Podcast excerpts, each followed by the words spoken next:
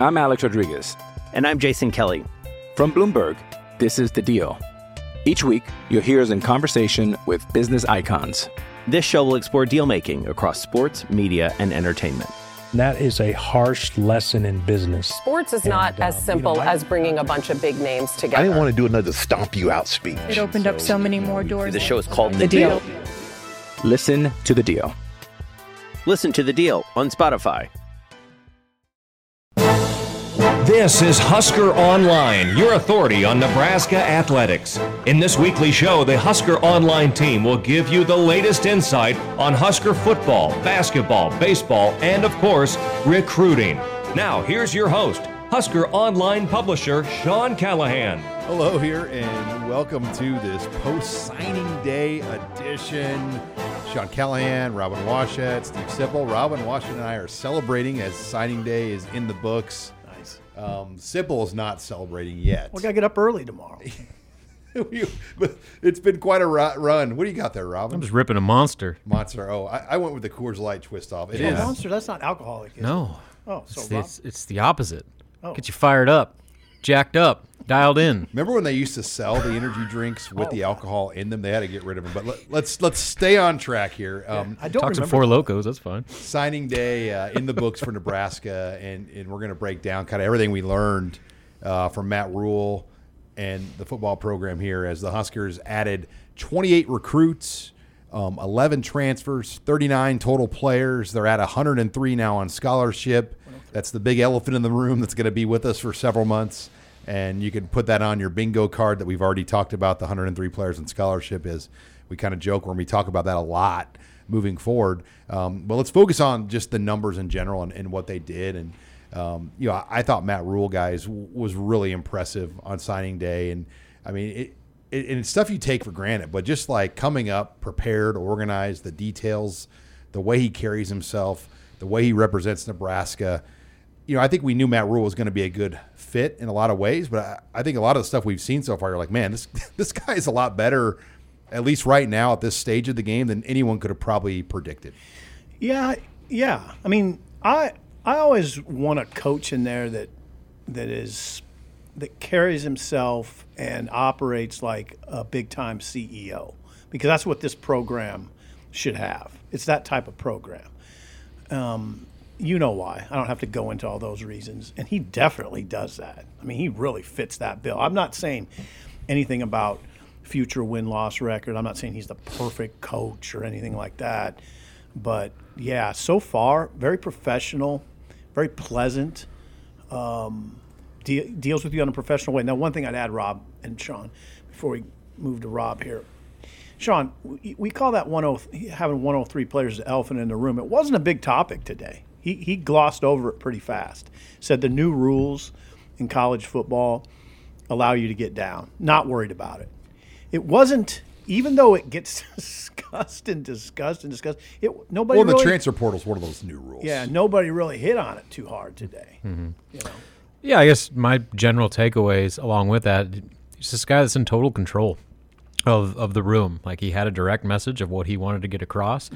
He answered in detail the questions he wanted to answer in detail, and he kind of uh, politely declined to get into specifics about stuff he didn't want to talk about, like roster depth chart projections and and that sort of stuff. So I mean, like you know, he wasn't caught off guard by anything, and he's just one of those guys where every time you hear him talk, it's it's the kind of adult in the room type deal where it's it's Matt Rhule's show. He he runs everything from start to finish, and he carries himself that way.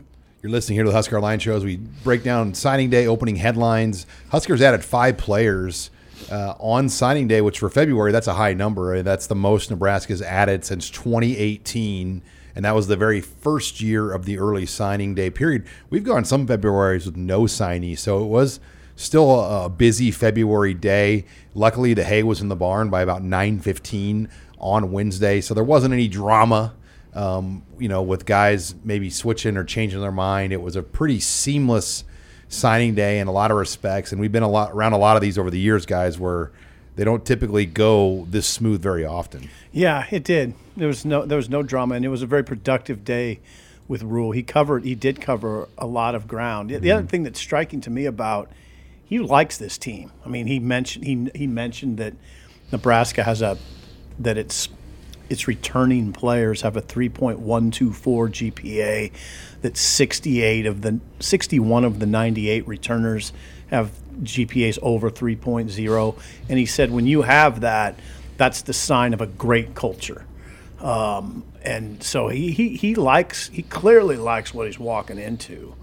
Um, I thought that was he likes this team, and I'll tell you what, sign of a well, I'm not saying it's a sign of a good recruiter, but I would say this: recruits notice how a head coach treats the returning players. They notice, and he he's he's very mindful of of treating the, the players in the program already well, and I really I really appreciate that. Yeah, and with that though, he also admitted that you know he doesn't know a lot of these guys yet. He Mhm. says, "How are you gonna How are you gonna go about learning your roster?" He's like, "Well, they're all gonna have names on the back of their shirts, and so like it's gonna be a process. Like now, that signing day, the book is closed. Now the full attention goes towards this team and getting to know these guys, going to workouts and getting to know guys on a personal level. And he's done that to a degree with probably a, quite a few players already. But you know, this is going to be an ongoing process Oh, yeah. where um, you know he has his opinions based on maybe a kind of a partial information right now, but this this is just the scratching the surface now as far as getting a true feel for this group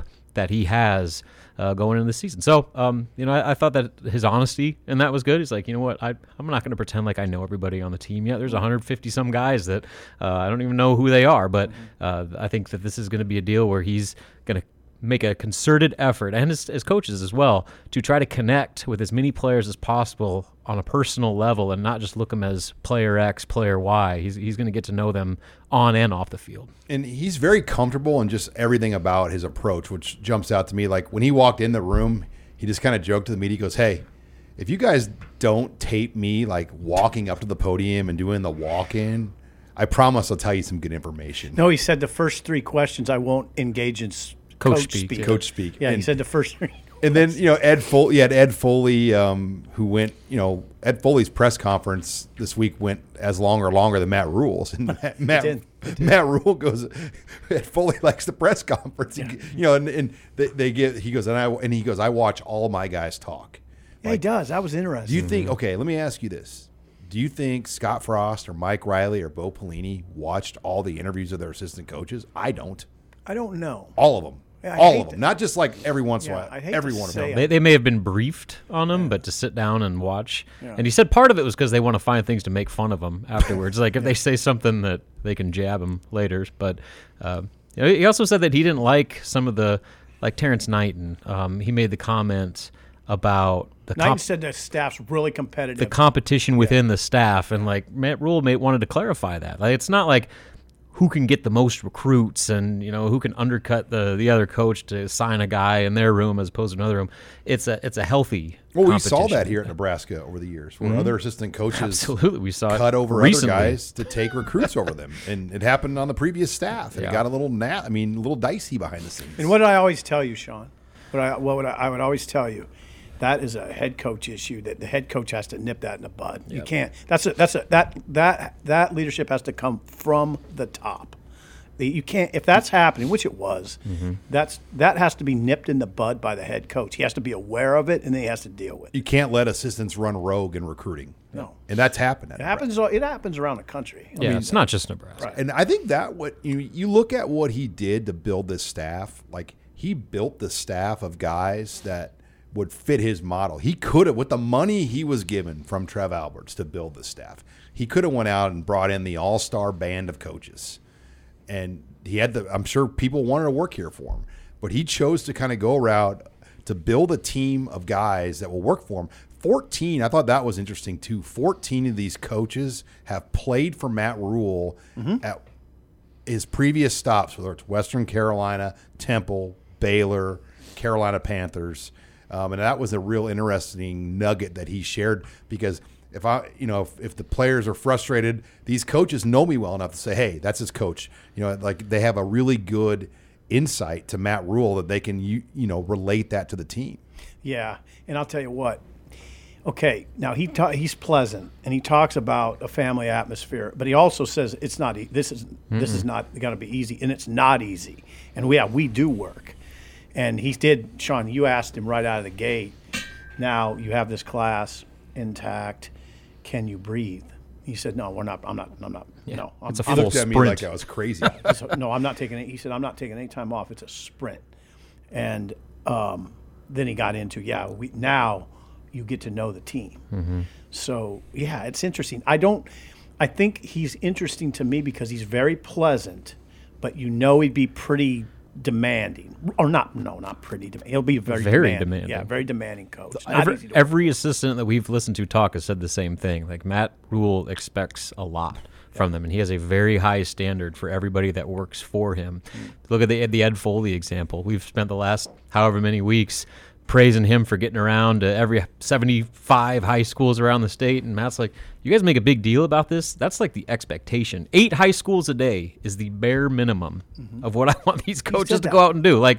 I mean, like that's that's like we're praising guys for for the the minimum expectation Right. about. So like, I mean, that just shows you just the, how high the bar is set internally, not just for the team but for the entire staff. All right, when we come back, we're going to talk more about Matt Rhule. Uh, some interesting stuff brewing as well in Carolina with his previous employer. We're going to get into that and more. You're listening here to the Husker Online Show. Hi, it's Sean Callahan with Husker Online. We all have smartphones, and we all know they're pretty amazing, but they also can be amazingly distracting, especially when we're around other people. So, US Cellular wants us to reset our relationship with our phones by putting down our phones for five. That's right. A company that sells phones wants us to put down our phones and see what we find. Learn more at uscellular.com slash built for us. You're listening to the Husker Online Show, your authority on Nebraska athletics. And we're back here on the Husker Online Show. Sean Callahan, Steve Sipple, we're having Washut post signing day edition. Thank you for joining us. If you're listening to us on one of our many affiliates across Nebraska or to downloading us on the Husker Online podcast channel or watching us on YouTube, uh, we appreciate your support. This segment of the program is brought to you by Tanner's Sports Bar and Grill, 30th and Yankee Hill Road, as well as their neighbor next door, Tavern 180. Two fabulous restaurants. Get on into either one. Get a steak at Tavern 180. Go in there for brunch on Saturday, Sunday, or go into Tanner's. Uh, watch all the college basketball, uh, all the football action going on. Was in there, guys, for a church meeting last week. We had a, we have our big Husker night coming up at St. Michael's February 9th. Had our big meeting there for uh, the final pieces of Husker night and got the side room rented out. Um, had had about 20 guys in there, and we got things ready to go. Had some great wings. Tanner's Sports Bar and Grill, 30th and Yankee Hill Road. But I wanted to get into um, just what's going on with Matt Rhule. Um, the Carolina Panthers um, and Matt Rhule are in a dispute right now about money owed. And I, I think Sipple, when he was first hired, and you could speak on this because you were you, you kind of had some inside knowledge. One of the reasons why the deal almost fell through was because of this money owed by the Carolina Panthers. They don't want to pay Matt Rhule their end of the money. They want Nebraska to pay all of the money. Well, you know, we thought at least that they had this thing figured out. Carolina was going to pay what twelve million dollars uh, of the money owed, and Nebraska is going to pay like what sixty two on a seventy four million dollar got it. agreement. Good job. And Carolina um, is trying to say they're not going to pay all that money. That Nebraska is on the hook, and now it's got into the hands of the lawyers. And and just through your knowledge of situations like this, how do you see this going? I, it's hard to say, Sean. I just I, what I what I think back to, Sean, is first of all, remember what Trev Alberts said on November 28th, uh, which I think was the day that he introduced Matt Rhule. He said that contract negotiations with Matt Rhule were a long, arduous process, and a lot of it was, Trev said, because it was a three-way negotiation. It wasn't a, it wasn't your typical you know two-way negotiation. It was it was three. And now, so there's some fallout here, and I don't know. I don't, Sean. I don't know how these things usually go because I don't think they're very common. So I wouldn't want to. I wouldn't want to speculate on that. Yeah. So basically, the details are he's filing a arbitration suit against the Panthers for severance compensation, and now while that total of the offset pay he's claiming the Carolina Panthers owe him hasn't been specifically divulged. The contract would lead you to believe it's roughly about five million dollars. So, I mean, that's pretty good chunk of change right there. That I guess we'll see how that goes. But that's kind of the the gist of, of what what he's dealing with right My now. question though is if the Carolina Panthers wrote that contract, why would they try to get out of it? I mean, they are the ones that agreed to the terms of the contract they owed him, and you, when you put a contract together, you understand that. And Nebraska, on their end, has done their best to give Matt Rhule fair pay, fair fair mitigated pay, mm-hmm. where you know the money will get up to a certain point in time. But you know what what are we talking about here? Carolina wants to pay him seven instead of the twelve. I mean, is that really kind of the the, the cliff notes of this? It's kind of what it seems like. I mean, there's very little details that I've seen about it outside of just kind of the general synopsis of what the suit is and roughly how much he says the Panthers owe him. What do you think, Sip? Any, anything else? Nope. Largely uninterested in it. Yeah, and- Uh, and Matt- Matt Rhule was asked over- about they're- it They're just- haggling over some money. I Yeah, for clarity, Matt Rhule was asked about it, to, and he politely declined. He says, "I understand why you're asking, but I can't talk about it." So, for me, that's that's it. All right, you're listening here to the Husker Online Show. Another thing that jumped out about Matt Rhule today uh, on signing day were just his relationships and how they played a key factor in a lot of elements of, of building this roster. Number one, Fran Brown at Georgia, Yep. the three guys that he got insight on from the Bulldogs, and Matt Rhule didn't know they were going to get any of these guys. Right. it just worked itself out. But then Jake Peetz also coached tight end Eric, or Arik Gilbert. Um, and so he was at LSU with Peetz. Fran Brown was at Georgia with him. That was big. But then I thought the Jeff Nixon story with Xavier Betts was even more fascinating because here you had Will Nixon from the recruiting class of 2020, the same recruiting class as Xavier Betts. So Jeff Nixon, a football coach by nature, who's worked with Matt Rhule for a better part of his career, very familiar with Xavier Betts because his son played in the same team, the same position, the same recruiting class. And he told Matt Rhule, you need to take Xavier Betts and bring this guy back onto the team. You know, you, you, you could be good for this young man, and, and it would be good for everybody to have Xavier Betts back at Nebraska. Yeah, Rhule does. You can tell. You understand listening to Rhule why he's a good recruiter, um, and he is. You can say he is. I mean, his his work at Temple and Baylor speak for itself, and he is a very much a relationship relationships person. They're bi- they're big to him. He takes time. He takes time to develop relationships. You can tell that's big. He's not a guy that's buried in his office all day long. Um, looking at film. You can tell he's out. In fact, I mean, he's out watching tennis. The girls, the women's tennis team play. He's out making. He's, he makes he makes time for people, and and he and he and, and his coaches pick up on that. He told that story about Scott Satterfield doing going by. Was Aurora Jesuit. He wasn't going to stop there on his trip to Colorado to recruit, but he saw the high school, said, "Okay, I'm going to stop in," and they ended up signing the kid today from Aurora Jesuit, the corner. That, I mean, see see what happens there.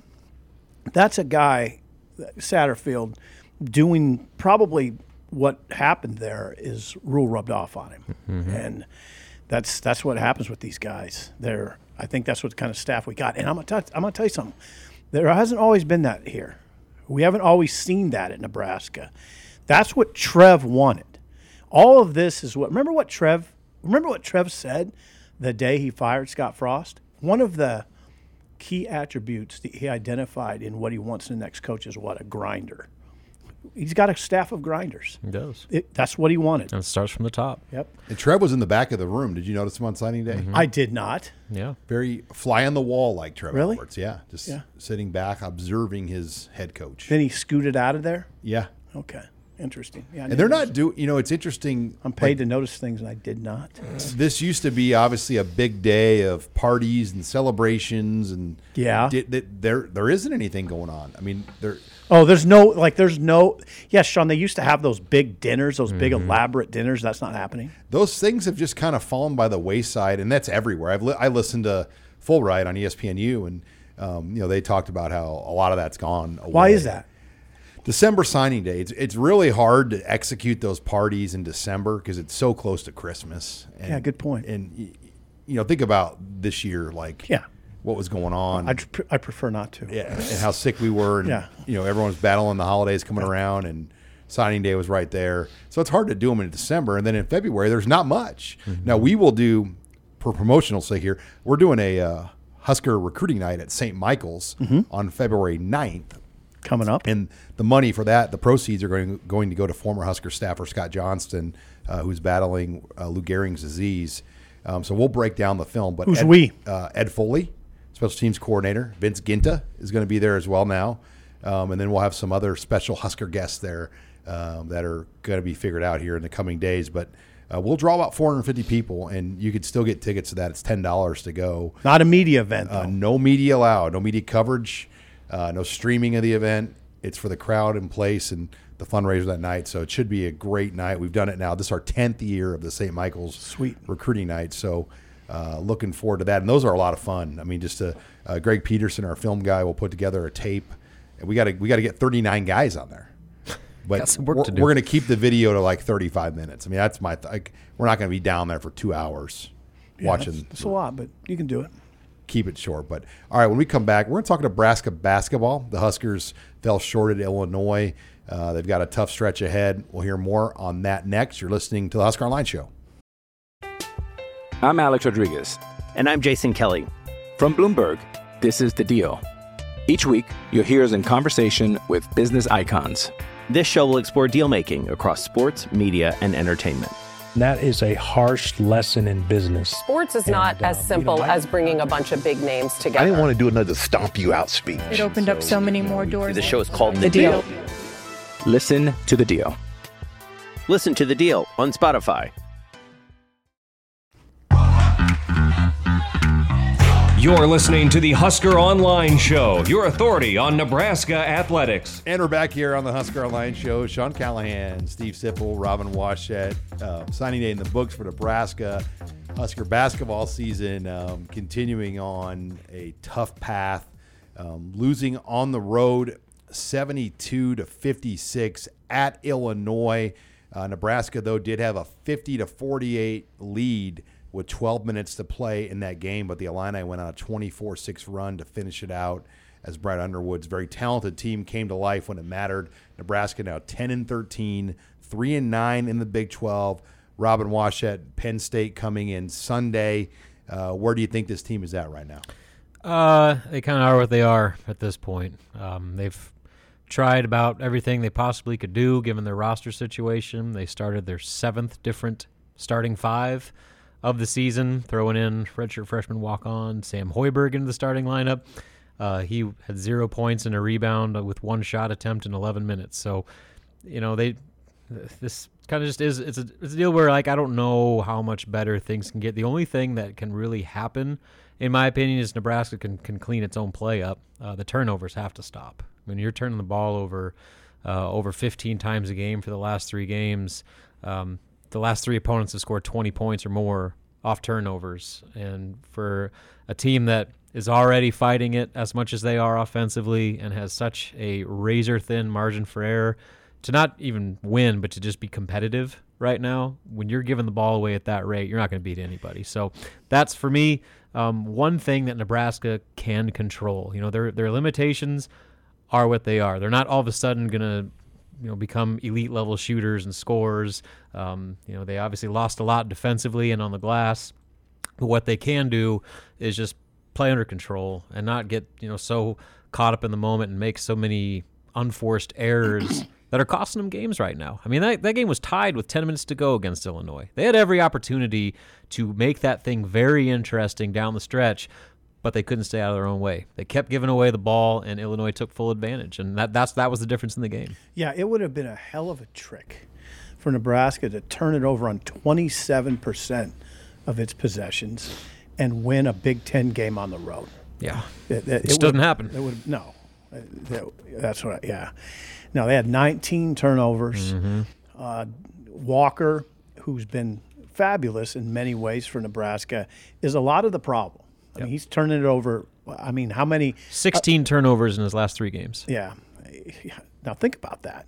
That's a that's a big number. He's a little- six last night. And Fred has said, this is not Sipple talking. This is Fred talking. Um, he's been casual with the ball, a little too casual with the ball. He does get casual with the ball sometimes. Yeah, and for me, the issue with that is there's so much on his plate right now Mhm. where you're asking a center to facilitate your offense in the half court. Yeah. I mean, that, that's that's a luxury to have. Like when you pair that with your guards, but because they lost Emmanuel Bandoumel and Sam Griesel, I mean he's he's the one guy they have at that point guard spot.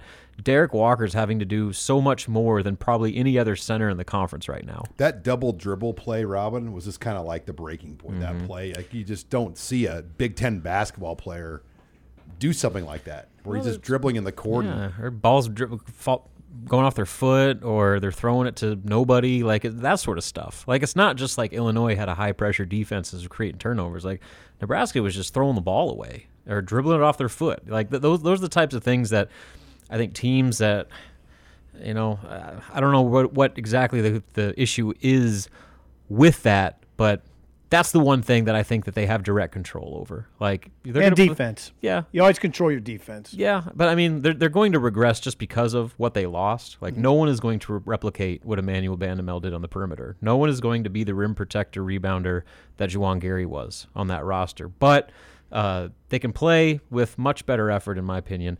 But more importantly, they can play under much better control offensively that can help them on the defensive end of the floor. They're not going to get the calls either, Robin. I, think that's Yeah. kind of established. Hoiberg like, kind of went off on that. the other night. their their lack of physicality, you know, without those guys you mentioned, and their lack of length, and that you know, it just gets exposed in the in these street fight type games where teams like Illinois have the length and the size, and when they trap, they're not going to get the calls. I mean, they're they're, they're going to have to fight through contact just to get out of traps, and and Illinois doesn't, you know, like that. That came up a lot last night. It felt like. Yeah, and you never know what you're going to get with Big Ten officiating either. Like for some reason, I've never seen box outs get whistled for fouls more in my entire life than that game. Hmm. And so, like, it's one of those deals where I mean, you have to be able to adapt and just again how limited Nebraska is. It's hard for them to adjust. Like they they can play one way, and they have to play that one way perfectly to have a chance. And when there's any other variables, whether it be their own mistakes or officiating or whatever it may be, it's so difficult for them to overcome. And they just, you know, the, the, their ability to overcome adversity is so hard right now. Yeah, how are guys, Robin, getting called for fouls when they're literally in position for Yeah, rebounds? I- I that- a that lot of is- That complaints is kind of head scratching. Like I'm like, oh, that's got to be a foul in Illinois. No, they're calling the foul on Nebraska. Yeah, where because- Illinois is crashing the glass, jumping over guys' backs, and Nebraska's getting whistled for a foul for boxing out. Like I mean, there was a lot of people on Twitter and on our message board that were uh, seeing the same things we Mm-hmm. were there, and so again, unfortunately, that's just kind of the state of Big Ten officiating right now. Where State of it seems like officiating. seems like every week you're getting head coaches, not just like disgruntled fans, Mm-hmm. like uh, Woodson in Indiana. He's gone off on the refs multiple times. Mm-hmm. Um, uh, Micah Shrewsberry at Penn State has done it. Fred Hoiberg said that you know there are stars in our league that get calls, but that doesn't apply to Derrick Walker. Mm-hmm. You know, so it's like they're also seeing it. This isn't just some deal where it's just like fans trying to find excuses for why their team lost. Like mm-hmm. across the league, there's been a lot of vocal complaints about the inconsistency in how games are being officiated. And I think you want to talk big picture. Why does the Big Ten suck in the NCAA tournament every year? I think it's because how their games are officiated in the regular season, and And that and not then called not translating into the tournament. Then- Interesting. Then they get in foul trouble right away. And they don't know how to adjust. Um, you're listening here to the Husker Line Show as we talk Nebraska basketball with Robin Washut. Penn State comes in on Sunday, um, Sunday afternoon. No NFL special going on, um, so it, it will be intriguing just to see the atmosphere, the crowd, um, kind of what the support level is going to be, knowing kind of the U-turn this season has taken the last couple of weeks. Yeah, I mean, we'll we'll see. Um, you know, it's funny looking at KenPom rankings right now. Nebraska's only a slight underdog. I think they got out of the three point game, so Yeah. in theory, it can shouldn't be it shouldn't be some insurmountable task to beat Penn State. But Penn State plays really good offense. They're one of the best three point shooting teams in the conference, and they lit Nebraska up out in State College when they played the first time. So, you know, again, Is that a 15 point game? Uh, yes, I think I believe so. But In either way, Nebraska Nebraska made it Yes. a game. No, no, it was 11. It was Oh, an 11, 11, point okay. game, 76 65. But to that point, like this is a game that again, if if things go a very specific way for Nebraska, they, they should have every, every chance to win this Oh, game. absolutely. But the odds of you know all those factors coming into play, especially Nebraska staying out of its own way, you know, we'll, we'll see if that can happen.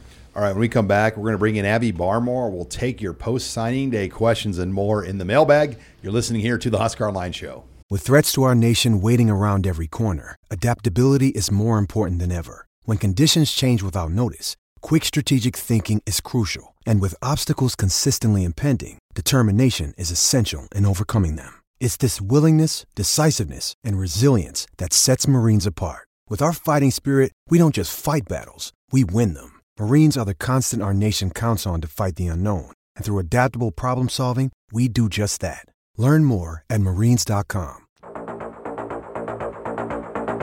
This is Husker Online, your authority on Nebraska athletics. And we're back here on the Husker Online Show. Sean Callahan, Steve Sipple, Robin Washut. Let's bring in the fourth member of our team, the always well liked, very popular Abby Barmore, uh, joining us here wow. on the Husker Online Show. Abby, welcome. Hello. What a great introduction. was that was that cringy? No, that was my favorite one. That's your be- that's the best one yeah, of all good. of them. Okay, nice. well, yeah. uh, mailbag time. A lot of questions after signing day. What are you going to lead us off with? All right, here we go. Of the players who signed today, who makes an immediate impact this next season? And I think let's keep this discussion to just non-transfers because transfers is like easy. You know, like I think we'd all be like MJ Sherman. Um, I mean, I, come on, who is it then? There's not many, Sean. Tristan Alvano for sure. Okay, the kicker. The kicker. Yeah. And then you say for sure. What would Timmy Bleekrode if he was sitting on that couch over there? What would he say to that? What would he say? Well, I think I think Alvano has got more leg talent, more ability, more athletic ability. Okay. Um, I, I, just think he's a better prospect. That's interesting analysis. I mean, you're projecting Alvano to be the starting kicker. I am interesting. I think he'll. I think he's got more than Timmy Bleekrode. I've seen him live off the ground in Memorial Stadium on a late November night. Mm-hmm. Kick the ball better than Nebraska kicker, kickers kick the ball in a long time. So you're looking for opportunity. Could Cameron Lenhart get in there at edge? Princewill. Yeah, Princewill. Or, or you know Riley Prince Van Poppel. Yeah. Could they work their way into an edge discussion? That you you're looking at need, right? Um, now, Malachi Coleman. Yeah. Yeah, Malachi Coleman. That was Coleman. be my pick. Okay. Just because of how like every opportunity the staff raves about him. Like not just Matt Rhule, but like every defensive coaches talk mm-hmm. about him, and not just his athletic ability, but how much they respect him as a person and what mm-hmm. he's gone through, and what he's overcome in his life. Like, I think that he's got every opportunity, especially considering just how wide open that receiver room is to, to come in and, and maybe get some meaningful snaps. What do you got next, Abby? What grade would you give Matt Rhule on putting together his staff at the same time he was recruiting? I mean, I, I'm not doing that. It's it's hard to put an actual letter grade, but I mean, he did a really good job. There, there was adversity in the middle of all this. You, you, think about they had some guy they had some guys they had talked to like Jake Peetz, mm-hmm. and that kind of fell through. I would love to know kind of how the Bob Wager piece came in together because did it just happen when they were recruiting Ismael Smith Flores or was Bob Wager always in play, or did he only become in play after the Peetz thing fell through? Hard to know. The re- the only reason, guys, I say I don't want to grade it, Abby, is because I don't want to grade. I don't. I prefer not to grade a staff of assistants. Yeah, that hasn't coached a single game, and I'd almost prefer not to wait. I, I'd almost prefer to wait two years. I mean, you can't really in this world wait. Like the wait Tony like White hire, it's either going to be a home run or mm-hmm. like whoa. Like I, I mean, because like, but you can't judge it after a year. Like even. when Bob Diaco first came in, we're like, look at this handsome guy from Notre Dame and. Oh, he big, got we big we gushed all over. Him. Yeah, we got we the media corps. We well, gushed. I mean, his Notre Dame suits. defense in the title game was like one of the best in the country. So at least there was something tangible with that, and you know he definitely had the show element about yeah, him. Did. But you know, for as far as grading the staff, he got a lot of guys that he knew. Like it's a lot of his old former players, former coaches, um, fellow staffs, guys that worked with him before. So there's a lot of familiarity there. But you know, there are some outliers. Like he's he never met Tony Look White. sweater. Like he never coached coached with Tony White. So I mean, he went out of his box with a guy like that, yeah. and you know, he took some risks on some guys. From Garret McGuire, young guy, cutting his teeth in the Big Ten. Is he going to flame out, or is he going to be the next Lincoln Riley? You know, I mean, like, the, who knows? It's, yeah. Like how do you grade it? It's now? way too early to know about a lot yeah. of those guys. How but, do you grade Terrance Knight? Yeah, and you know Bob Wager was coaching high school last yeah. year, so who knows? Right. Ed Foley and, and Evan Cooper, though, those are like core Ed, uh, Matt Rhule guys. They've been with him. Mm-hmm. Like, you, you know, those are like foundational pieces. Absolutely. Like when you look at this makeup of the staff, then he's got the younger kind of soldiers that he feels are going to be great assistants, great recruiters. Mm-hmm. That's that's the guy the guys he's brought in. So you know, then the Tony White hire though is going to be the interesting piece. How he blends with guys he's never worked with before. Yeah, and Satterfield will have a big, a big And spotlight Satterfield's a core him. guy too. I, I've yeah. forgotten. Yeah, yeah. Marcus Satterfield, the offensive coordinator, is a core guy, and he'll have a bright spotlight on him. We'll say in two months they've done a good job. So Yeah. good grades through two months. Yeah. What do you got next, Abby? Is Thomas Fidone finally healthy, and what is Nebraska's offense going to look like with him and Arik Gilbert? Yeah, I think he is healthy. Um, he was very close last year. You heard Sean Beckton, the former tight ends coach, say he was like 95%. And this was in October or early November on their coaches' radio shows they did. That's And, right, Sean. You know, I, you, you just wonder, like, if the situations were changed and like Frost was still coaching and his job was on the line and it was really tight in October and November, would all of a sudden Fidone found himself on the field, or were they going to be, were they going to stand pat on holding him out and playing it safe like they did? We'll never know the answer to that, but I, I think Thomas Fidone, from talking to like Niles Paul, for example, when he watched Niles, he didn't know who Thomas Fidone was. Niles Paul played for Nebraska, NFL tight end. He said, like, look, I didn't know who that guy was. He looked like George Kittle running around. So he's got the tools. Arik Gilbert, we know has the tools. He's got to have to lose a little bit of weight. I know that. He's you know he's got to get himself in shape. That won't be hard. I think Arik Gilbert is as talented as a player on this roster. Like Fidone, Gilbert, take everything out of it and just go off like their potential. Mm. Is there even a more potential of NFL players on the, on the roster at one position than tight end? No, I mean, look at where they were in mm. their recruiting class. I mean, Gilbert was the highest rated recruit in any position in the modern era for mm-hmm. tight ends. For tight, okay, mm-hmm. for tight ends. Highest ranked tight end. And Fidone was the number one tight end the previous year. Yeah, they got, they got a world of potential there, and I just keep it at that right now. But that's the thing. That's all it is right now. It's mm-hmm. potential. What do you got next? If you can go to the Minnesota or Colorado game as a fan, which one would you go to? Colorado, uh, emphatically Colorado, emphatically. Why? Because it's it's a gorgeous scene. You got Prime. It's a it's a hot rivalry. Former Big Eight, Big Twelve, Big Six. No, maybe not Big Six, but Big That's Eight, gonna like, Big be a national marquee game. yeah, it's not even close to me. I mean, going to Minnesota, eh, That's big noon. Well, big noon out there would be a, a 10 a.m. game. whatever the game. So you wonder if is. Fox- you remember how hot it was? I mean, when I say hot, I mean remember how intense it was Mm-hmm. against Colorado last time around. Remember that intensity in that stadium? It's crazy. Could it be? Do you guys think that could be an NBC like primetime game? I mean, the Dion factor. I mean, obviously Nebraska's carries its own weight, but you add in Dion's first home game, Colorado. I mean, that's that's big time. That's right there. good. There's gonna be a lot of eyeballs on that game. Now the CBS part of the deal, I don't think that's in play yet this year. I think there's, we don't. I mean, the new multimedia rights thing. There's going to be new games and how it all, it's all going to play out. But guys, I'm a big fan of this Minnesota game though too. Thursday night, Yeah. Labor Day yeah, weekend. the- where it lands on the calendar is what makes it different. Yeah, I mean, I've spent a lot of November and October weekends in Minneapolis. I'm looking forward to a late August weekend with the weather, the state beautiful fair. up there. Uh, Minnesota State Fair is as good of a state fair, like maybe next to Texas. Have you been before, Robin? Yes, yes. I went to a concert up there. It was Really? awesome. Who'd you see? Atmosphere. Never heard of him. He's a rapper. Did you go to Ginuwine? I did not go to Ginuwine. That was ter- that's a Terrance Knighton went to, right? Yeah, Robin can sing their songs. I can. I know Ginuwine. Yeah, don't sing it. That's it. Okay. but yeah. I, I mean, I'm thinking about taking my family up to Minnesota. Yeah, the fact that it's a Thursday before the holiday weekend and you can make a four day trip out of it, like that, you know, as a fan, like if you wanted to like extend your trip beyond just the football, then you maybe talk yourself into Minnesota. But from a football standpoint, and you're going to Boulder. I mean, Oh, it doesn't get much better than Boulder. The only issue for Minnesota is if Robin goes with his family separate, I go with mine. We got to figure out how to get you up there, Sip. Well, yeah, You can ride with us. yeah. You sit between my kids. 'Cause I think I can figure it out, Sean. You're John Madden. You don't drive. No, I don't like to. Nobody likes me. You're to the drive. John Madden of the media corps. You ain't driving to Minneapolis. Nobody lets me drive. That's what it is. I don't mind driving. All right. What do you got left, Abby? We got time for two more. Two more. Okay. of all the assistant coaches that have talked on the podium so far, who have you been most impressed with? Ooh. Rob, you go first. Okay.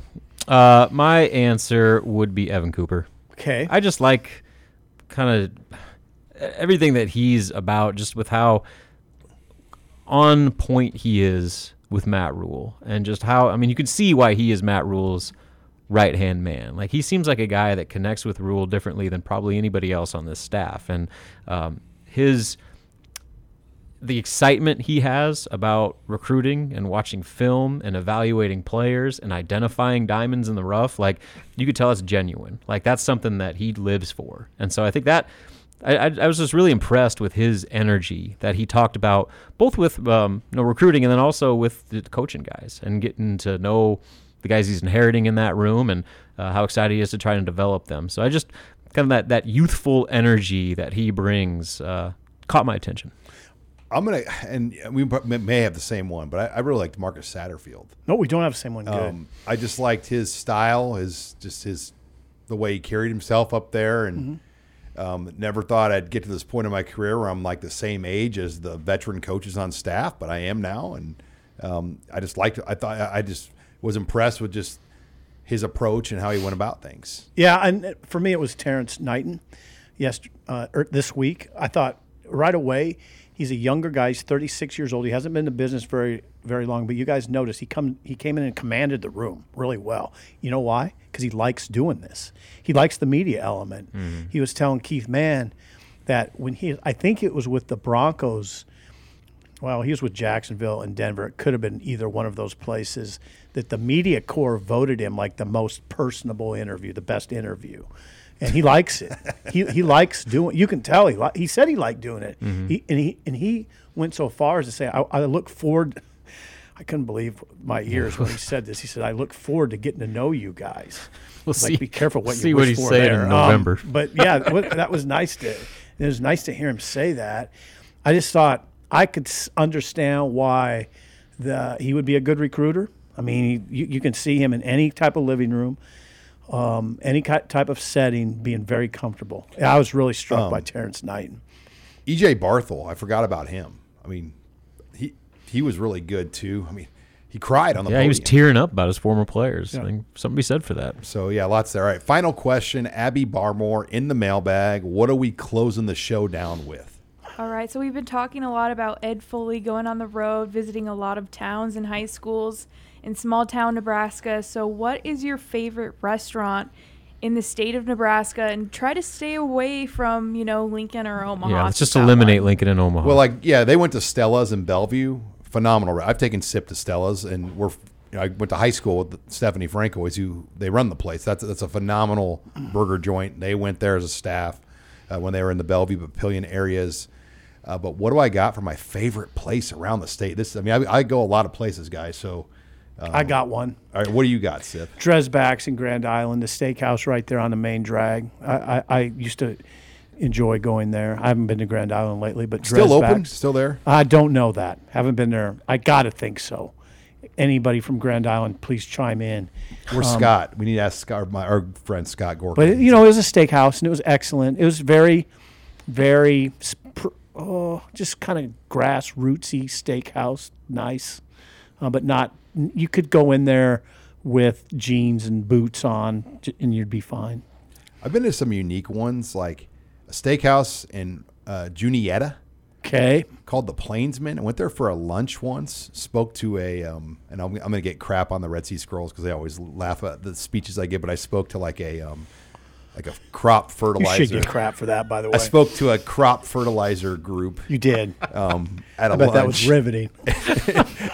they had prime rib, and it was just unbelievable prime rib. And Really? I've like literally like when I'm on the road, like I always can maybe go on a Monday. They're never open on Monday. It's like they're Really? day off because I go to McCook every year on Monday Mhm, to speak. and I er, every year on a Monday, Right. And I could work this out to go the Hastings way into McCook if I wanted to, and it's never open. So No, it's not open on uh, Mondays. That's a universal restaurant day. Then Alley Rose and Kearney and Cunningham's and Kearney. Oh are- yeah, Cunningham's. That's a good uh, one. That's those good are one. those are up there for me as really good. And Copper Mill and McCook, I'll put them in that category. okay. God, you get around more. I'll throw the peppermill out from Valentine. Ooh. Yeah. I've been that. there a couple times and you know, just good. It's a solid thing, and they got a bar attached to it too. So it's it's a What do you eat multi-purpose steak. Steak. Yeah, you know, don't mess around. Abby, get the beef. Oh, I knew you might call on me. I don't know if I I don't know if I have one. I go to a lot of very small towns, so m- maybe not one that you guys would know. what town? Try me. Um So you know who you're well, talking to? My cousins went to high school in Wynot, so Okay. Mm-hmm. Why yep, not? there's about like 130 people there, so they have a A bar. they call probably. it Devil's Den because that's their high school mascot. They're the Devils. It's pretty good. They have a fish fry there on Friday nights. Okay. That sounds good. Pretty elite. I'll give you another one. Wolf's Den in Stanton. Okay. If you're kind of like in that Norfolk, Columbus triangle, Yeah. it's a good place to veer off. They serve they serve a the regular hamburger is 12 ounces. That's obscene. and, and- and- and it's like I'm not joking. 12 ounce. It's burger. ridiculous. And and it's like six bucks. Yeah, I'm not exaggerating. Like Of course. Did you get it? Oh yeah, like it's getting you just order a hamburger. It's like twelve. It's like twelve ounces. That's beautiful. That's be- that sounds very good. It is- There it is. Oh yes. Oh my job, God! Megan. Look at no. Is So, that it? Is that the bur- Is that my Twitter?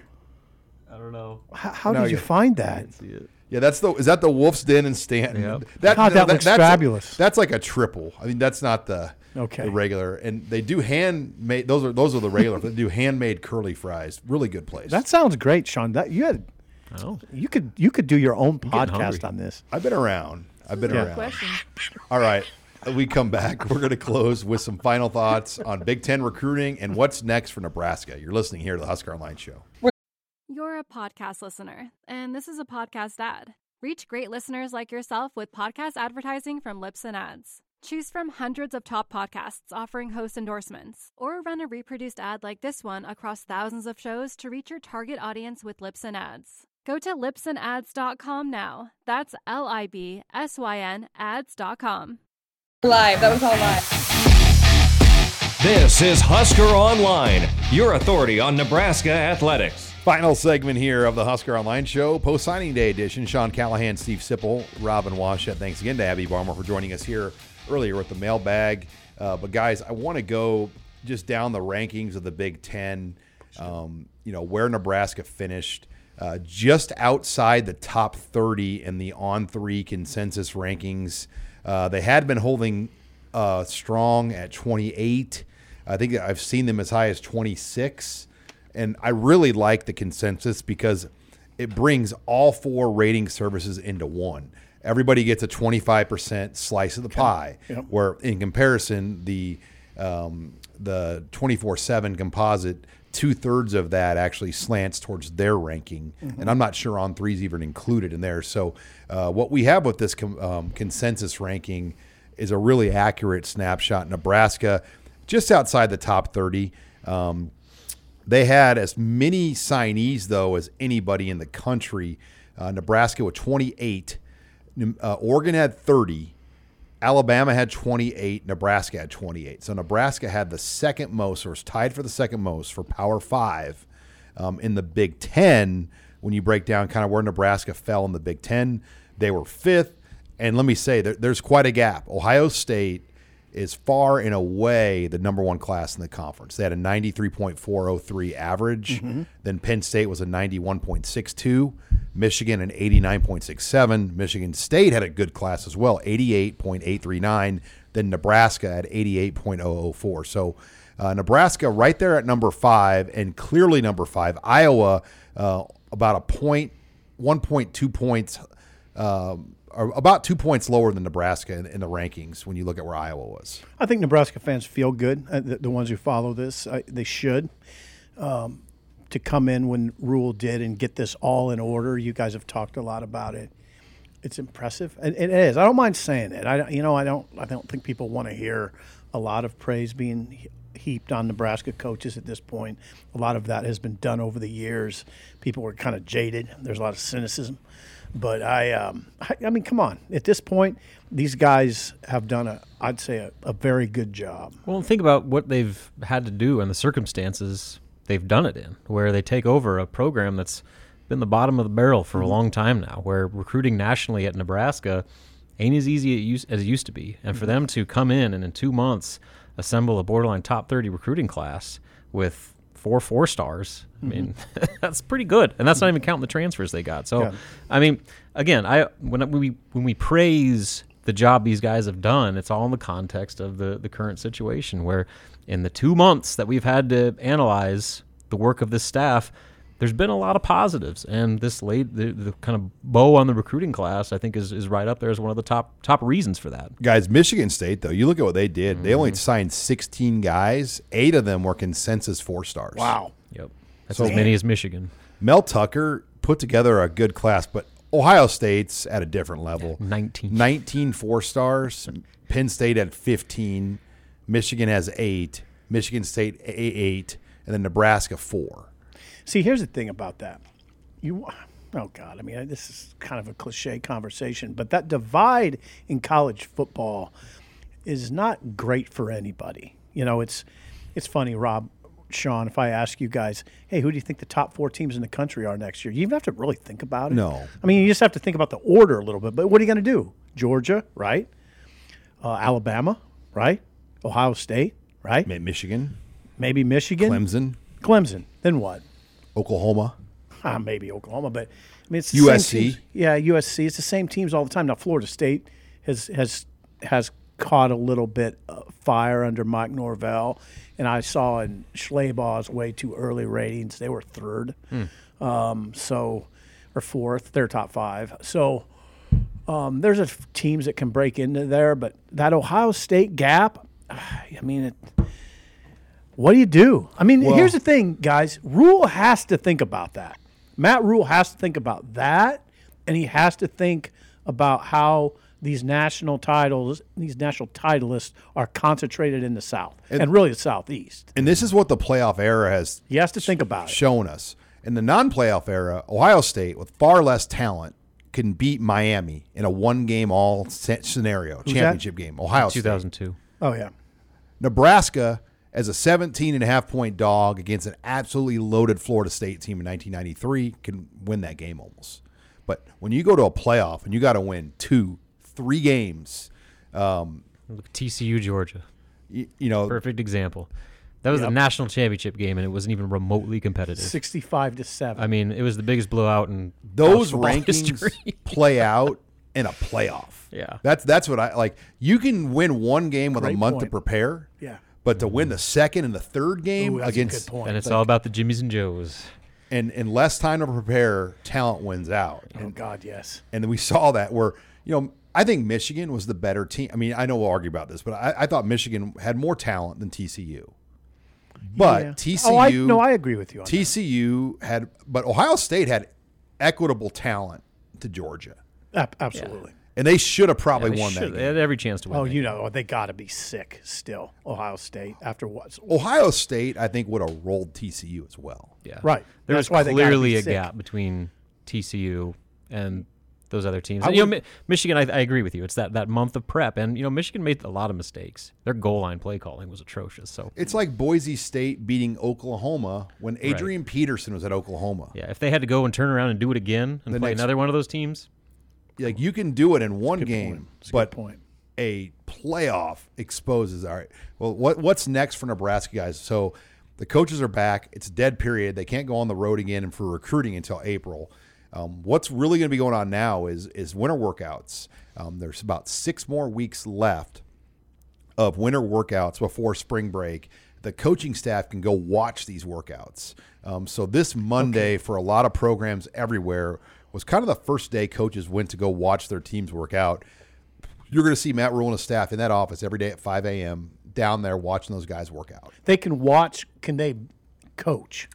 Observe. Observe. Yeah, you're limited in what you can get involved with. I think you can do some things in film room and other. You know, you're. I think it's called the 20 hour rule, and X amount of those hours can be like meetings and film time and other things. But a, there's going to be a lot going on behind the curtain the next few weeks. Yeah, and I'm gonna tell you something. It- these are rugged workouts. Mhm. There'll Mat be a drills. little bit. Yes, I um, And you thought they were like wrestling matches. I didn't know I, I wondered. Did they um, wrestle? Uh, well, do they get on a mat? I don't know. Anyway, They're gonna have guys fight for their position. Yeah. You fight him, and the Yeah. winner keeps their job. Just just bare knuckle. wouldn't you call this a? All right, um, a a little bit of a, we- a weeding out process. This I is- mean, this, some of that will go on here, right? You're trying to get guys to quit right now. Like you're trying to find out who's in and who's in just for the check. That's now that's different than get seeing who will quit. I think it's more about what you said second there, Sean. I think it's more about seeing who's in. You know, and, and some guys won't be in. And who's in for the shoes, the gear, and the amenities versus like the work that Matt Rhule and these guys. And we've seen this with every coach when they come in. Scott Frost when he came in. I mean, he had several guys go to the hospital. rhabdo. Yeah, there's the rhabdo. Remember that? Mm-hmm. That that was a thing right out of the gate. Yep. That that little receiver went. That little receiver. Tyjon showed- Lindsey. Yeah, Tyjon Lindsey. Yeah, it was a, it was fairly controversial. Well, and what- you know, back then, like the, it was funny because people were so fired up about Frost. You, you know, when I gave s- speeches around the state that winter, like people like chuckled that guys were like in the hospital from workouts. They were like, "Good, them boys need that." Same you know, with I mean- Sissy Riley workouts. I mean, it was it was just so funny the narrative. I mean, you had guys literally like in the hospital Right. for serious conditioning things. Mm-hmm. I think it was Terrance Knighton was talking about you know the coaches being down there and watching workouts. He said that they could tell guys are nervous. Like the, the intensity has picked up a little bit this mm-hmm. week with the coaches now. I mean, there's there's face to face like actual work being done. It's not just meetings and I'll talk. Like there's there's action now, That's and I think that's uh, that's raised the bar a little bit, which which is can only be a good thing. And I was told the first workout the coaches were down there, like guys messed up a lot and were nervous just Mhm, because. mhm. I mean, everyone knows what that scholarship chart says. It says 103 right now. Everybody knows there's only 85 seats on the bus. Guess what? There's going to be 18 guys off that bus. Yeah, but like rules said today, new rules in college football take care of a lot of it. Um, If you don't want to play football or leave Nebraska, yeah. Yeah. and you know, Sean, like you've mentioned too, there's guys that can, with NIL, like they can get scholarship type of true. That's part of it. Pay or whatever you want to call it, but Yeah, they uh, call it pay, it's fine. Yeah, I mean there were starters last year. But if that- they that don't want them on the roster, right? Are, are they? Is the collective going to just offer to pay their their scholarships? Probably not. Probably not. I Probably mean, not. So yeah, it, it will get dicey um, with kind of the next few weeks. Uh, you also heard Matt Rhule say uh, Tom Osborne is going to be the keynote speaker at the coaches clinic. I think Matt Rhule has gone out of his way to make sure he gets in front of the Osborne situation and, and you know embraces him, has him in the program. Um, I don't think it, I don't think it's a situation. No, but well, I, I- I I, go back to like the Callahan era. But Osborne was in the middle of being a congressman, so it was kind of hard for him to get here anyway. Yeah, I don't think they. Why? Why wouldn't it just be Rhule respects Tom Osborne and wants him to speak at the clinic? It doesn't have to be a political move, right? No, That's. I- I'm. just but everything you hear is political.